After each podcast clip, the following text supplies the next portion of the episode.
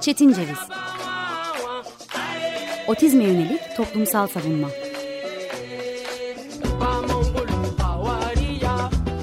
Hazırlayan ve sunan Deniz Yazgan.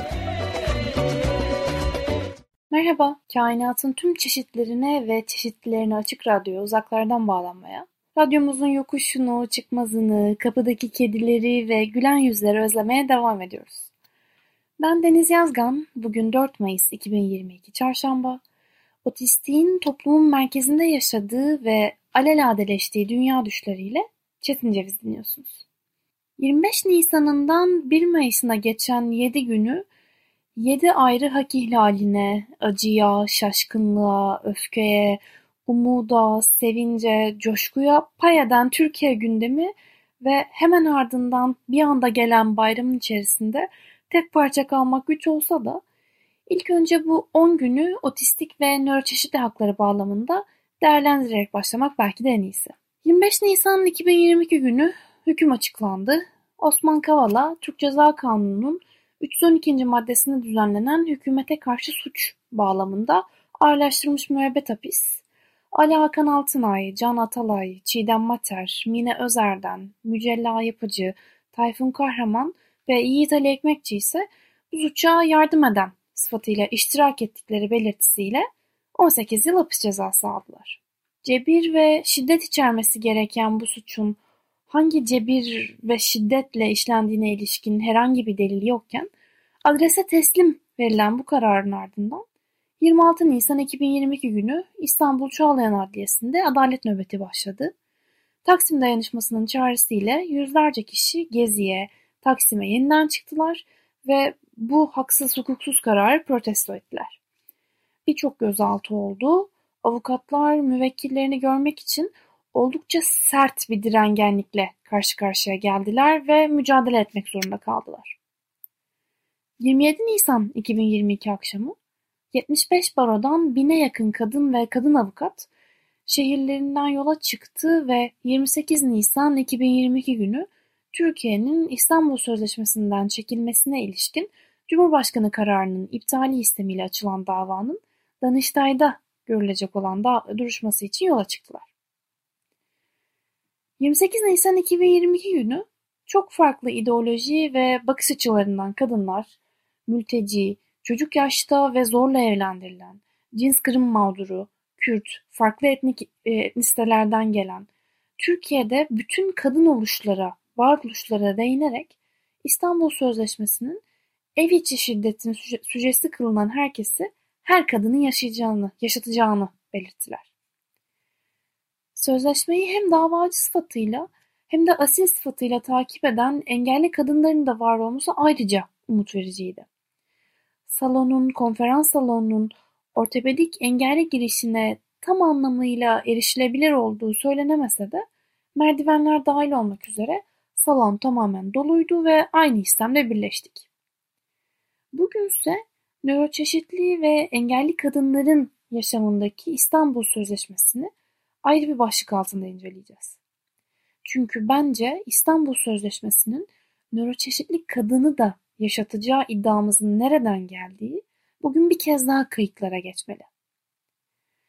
Sözleşmenin girişinden preamble kısmından anlaşılacağı üzere Avrupa Konseyi, üye devletleri ve sözleşmeye imza koyan diğerlerinin birçok sözleşme ve metinle birlikte engellilerin haklarına ilişkin Birleşmiş Milletler Sözleşmesi'ni de göz önüne alarak kadına karşı şiddet ve ev içi şiddetin şiddetten arınmış bir Avrupa yaratmayı hedef edinerek bu sözleşmeye imza atıyorlar. Bu nedenle en sonda söyleyeceğimizi en başta ve sıklıkla aralıklarla söyleyebiliriz. İstanbul Sözleşmesi, öncelik sonralık ilişkisi kurulmaksızın kadına şiddetin hiçbir türlesiyle yüzleşmeden, maruz kalmadan yaşamak üzere hazırlandı ve imzalandı. Öncelik ve sonralıktan söz ediyorum çünkü engelli kadınlara ilişkin çalışmalar, kadın hakları ve feminist hareketin dışında düşünülür. Dinsten ari biçimde yürütülür ve bu evrensel bir kısa devredir. Engelli kadını kadın hakları mücadelesi içinde görmemek bence iki mega sonuç doğuruyor. Bunlardan birincisi engelli kadını annesi veya ablasının veya en yakın kadın akraba kimse onun bakmakla yükümlü olduğu bir varlık olarak yorumlamak. Ve ikincisi ise engelli kadının basit tıbbi müdahaleyle giderilebilecek kasten yaralama suçundan başlayarak angaryaya tabi tutulması, e, cinsel suçların özellikle cinsel suçların müzmin mağduru haline getirilmesi ve sonucunda öldürülmesi belki de. Ve genellikle birinci mega sorunda bakım ve destek göstermekle yükümlü kılınan kadının hakları tartışılıyor. Engelli kadının değil. Tırnak içinde bakılan ve tırnağın dışında kalan her yerde de edilgen kılınan engelli kadının yaşamı çoğu zaman bir sosyal hak sorunu olarak ele alınıyor. Bu noktada belirtmek isterim. Evet, bakım maaşı, engelli yardımı da Türkiye'nin kanayan yaraları.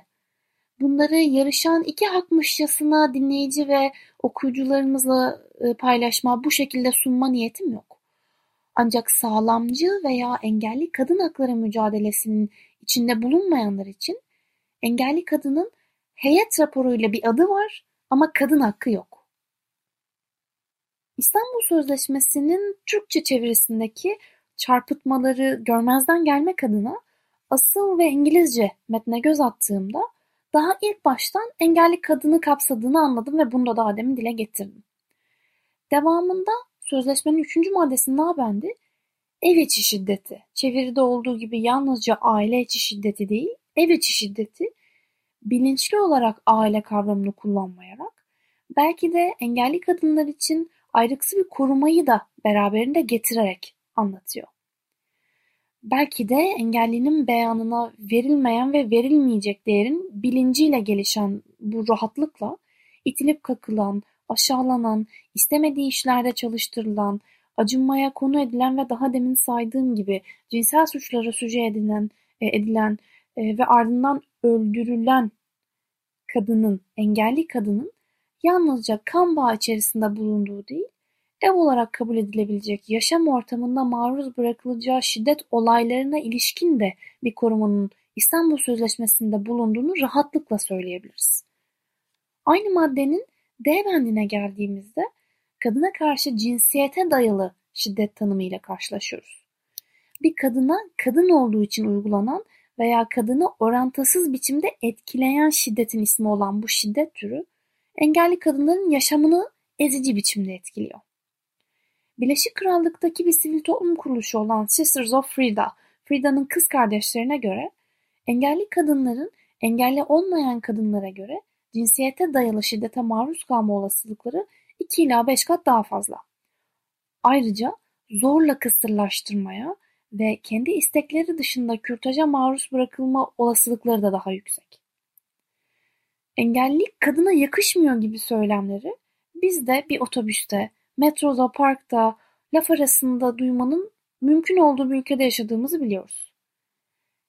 Ülkemizde kadınların, engelli kadınların daha doğrusu, kadın oluşları ile engelli oluşları uğradıkları psikolojik, fiziksel ve cinsel şiddet bakımından sağlamcı ve cinsiyetçi failler için adeta seçimlik hareket oluşturur konumda. Bu noktada sözleşmenin dördüncü maddesinin üçüncü fıkrası engelliliği de içinde sayarak herhangi bir temele dayalı olarak ayrımcılık yapılmaksızın sözleşmenin uygulanmasının temin edileceğini belirtiyor. Sözleşme devamında toplumsal cinsiyet eşitliğinin sağlanması için ayrılması gereken finansal kaynakları, kadın hakları mücadelesinin içinde bulunan STK ve sivil toplumun tanınarak desteklenmesini, veri toplamanın önemini ayrıca vurgularken, çoğu engellilik çalışmasında cinsiyet kırılımının bulunmadığı akla geliyor. Engelliye ilişkin çaba ve çalışmaların tıpkı 8 Mart Dünya Kadınlar Günü'ne özel programda da ele aldığım gibi erkek tahayyülüyle gerçekleştirildiği çok açık. Bunlar ortadayken, bu gerçekler çok açıkken nöroçeşitli kadının İstanbul Sözleşmesi'ne çok ihtiyacı var. Peki ya nöroçeşitliği, söz gelimi yarı sözel veya konuşmayan bir otistik kadını bu noktada kadını sözleşmenin tanımlar maddesinde belirtildiği gibi yani 18 yaşından küçük kız çocuklarını da kapsayacak biçimde kullanarak kim nasıl dinliyor sorusuna verebileceğimiz bir cevap var mı? Ceza Muhakemesi Kanunu'nun 236. maddesi bu konuda sessiz. Mağdurların dinlenmesi başlıklı maddeye ilk defa ilk kez e, bu araştırma yaparken ilk olarak bu maddeye baktığımda buranın sessiz olduğunu görüyorum. Çünkü birinci fıkra tanıkları dinler gibi dinlerim diyerek bir usul belirlese de ikinci fıkra işlenen suçun etkisiyle psikolojisi bozulmuş çocuktan mağdurdan söz ediyor. Psikolojisi bozulmuş kavramının psikologlar veya e, me mental sağlık uzmanları tarafından ortaya atılmadığı çok açık. Bu başka bir tartışma ve fakat yetişkin veya çocuk tipik kabul edilebilir biçimde yakınmayan mağdurların nasıl dinleneceğini belirtmiyor kanun. İki madde geriye gidip 234. maddeyi okuduğumda ise ceza muhakemesinin yakınmayı bir beceri olarak yorumladığını görüyorum. Yasada meramını ifade edemeyecek kadar malullük kavramı yer, alıyor. Bu bağlamda yani ceza muhakemesi bağlamında evet yukarıdaki gibi tanımlanmış mağdurların istemi aranmaksızın vekil atanması gibi bir usul var. Ve hatta mağdur 18 yaşından küçük, sağır, dilsiz veya meramını anlatamayacak kadar malul olur ise şahsa sıkı sıkıya bağlı olan şikayet hakkının kullanılabilmesi için duruşmaya kanuni temsilcisinin de çağrılması gerektiğini söylüyor Mehmet Beyhan Seçkin bir makalesinde.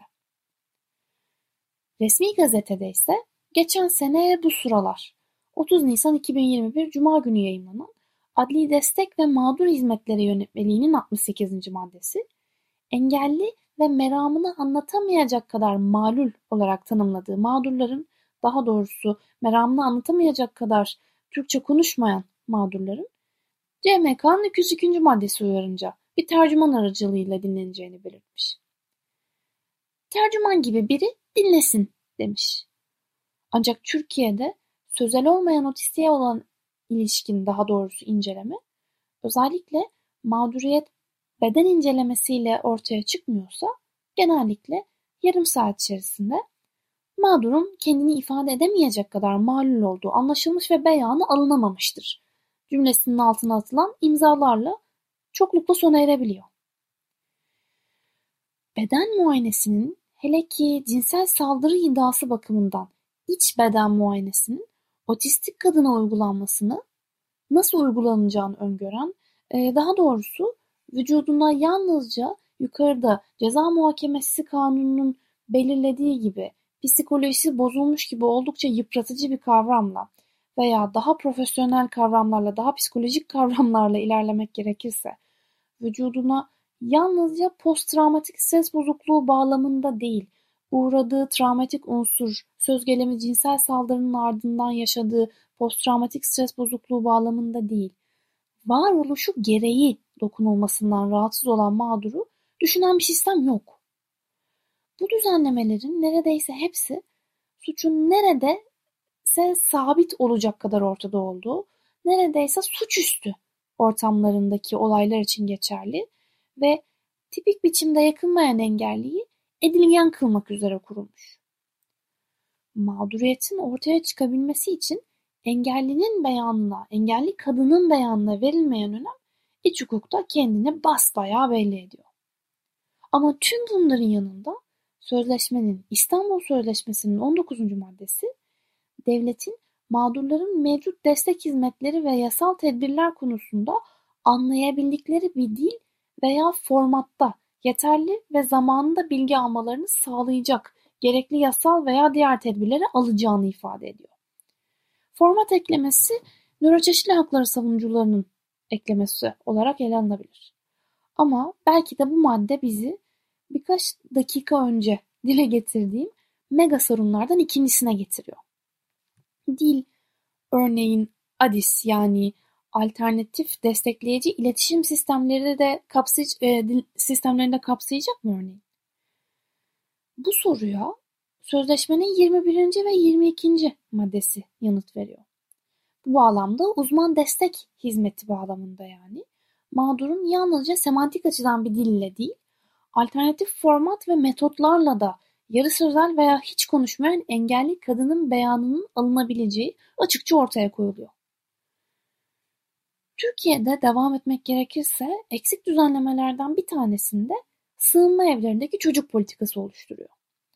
12 yaşından büyük çocukların kabul edilmediği bilinirken engelli kadının 12 yaşında erkek çocukların daha doğrusu kabul edilmediği bilinirken engelli kadının sığınma isteğine ilişkin sorular eğer bu engellilik nöroçeşitliliği kapsayan bir engellikse bilmem hiç karşılaşmadım gibi karanlık yanıtları buluyor.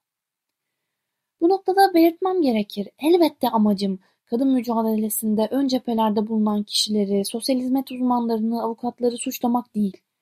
Asra yakın ömrünü feminist mücadeleye vermiş bir kişi de hiç karşılaşmadım yanıtını veriyorsa buradaki sorun yakınma yani mağdurun topluma verdiği sinyalin alınmamasıyla da çokça kez ilişkili.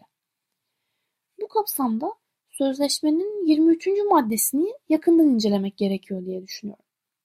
Madde diyor ki, uygun, erişimi kolay ve yeterli sayıda sığınma evlerinin bulunmasına ilişkin yükümlülüğün olması gerekiyor.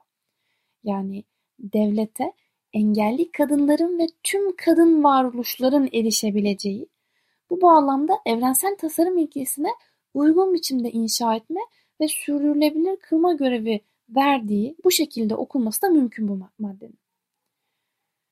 Bu uygulanmadığında bambaşka bir senaryo yaşıyoruz. Sığınabilmek ve yakınabilmek yalnızca tipik kadının tipik biçimde konuşarak, tipik biçimde anlayarak ve tipik biçimde anlaşarak gerçekleştireceği bir fenomen olarak algılandığında, örneğin bir kadının yalnızca sosyal ortamlarda bir şeyin gizli biçimde anlatılacağını ifade ettiği bir yüz ifadesiyle ayrı bir yerde dinlenmesi gerekiyorken, engelli ve tipik biçimde yakınmayan kadın özellikle cinsel suçların aranan mağduru haline geliyor. Sözleşmenin 25. maddesinin bu konuyla ilgili bir söyleyeceği var. Bu madde devletin uygun, kolay erişilebilir tecavüz kriz merkezleri ve cinsel şiddet yönlendirme merkezlerinin oluşturulmasıyla yükümlü olduğunu belirtiyor. Sözleşmedeki uygun ifadesinin de alelade bir binada, alelade bir daire oda anlamına gelmediği, mış gibi yapmak üzere kurulmadığı çok açık. Nöroçeşitli kadının duyusal farklılığını da kapsayan düzenlemelerin bulunması gerektiği çok açık. Bu astronomik herhangi bir tedbir de kapsamıyor bu arada.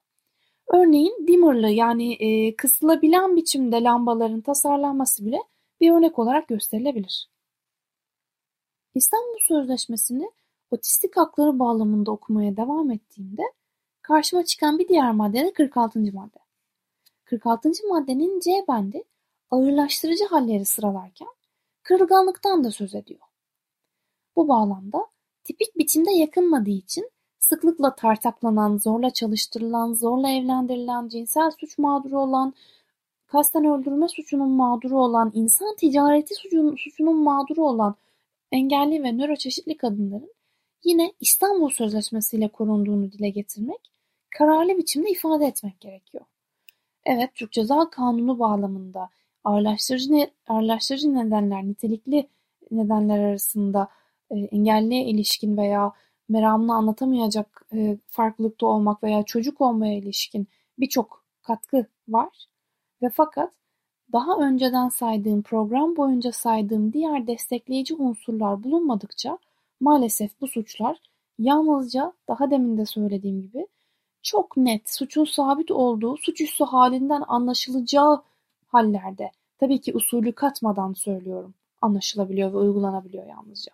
Yakınmak Türk Dili Kurumunca da aslına bakarsak yalnızca bir beceri olarak tanımlanmıyor. TDK diyor ki, kendisine yapılan bir haksızlığı ya da kendisini tedirgin eden herhangi bir durumu çözüm bulması ya da bilmesi, ortak olması için karşısındakine sızlanarak anlatmak, hoşnutsuzluk bildirmek, sızlanmak, yakınmak.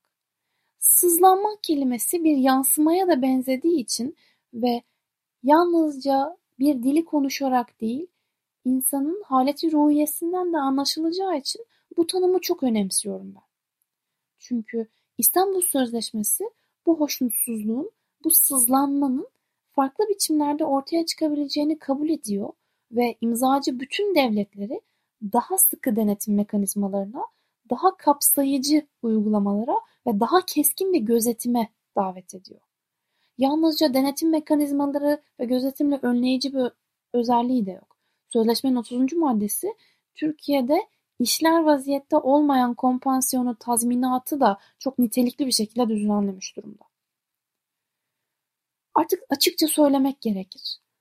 Adını verecek kadar ülkemizden en önemli illerimizden bir tanesinin adını verecek kadar bu sözleşmeye muhtaç Türkiye'nin her şekilde İstanbul Sözleşmesi'nin tarafı olması gerekiyor. Kadın varoluşların hepsi için, nöroçeşitli ve engelli kadınlar için de. Danıştay'daki duruşmalar Haziran ayında da devam edecek. O yüzden davacı vekillerinin engelli kadına ilişkin düzenlemeler bakımından da İstanbul Sözleşmesi'ni değerlendirmesini, İstanbul Sözleşmesi'nin nöroçeşitli kadın da yaşatacağını dile getirmesini çok önemsiyorum. Tarihe tanıklık ederken davacı vekillerin arasında, tanıklık edenlerin arasında ve birbirlerine hiçbir ön koşulu olmaksızın destek olduklarını gördüğümüz, Türkiye'nin en örgütlü grubu olduğunu bir kez daha tecrübe ettiğimiz kadınların arasında engelli, nöroçeşitli kadınların da olması en az İstanbul Sözleşmesi kadar önemli. O yüzden kabul etmediğimizi, vazgeçmediğimizi ve İstanbul Sözleşmesi'nin bizim olduğunu, olduğunu bir kez daha belirtmek istiyorum.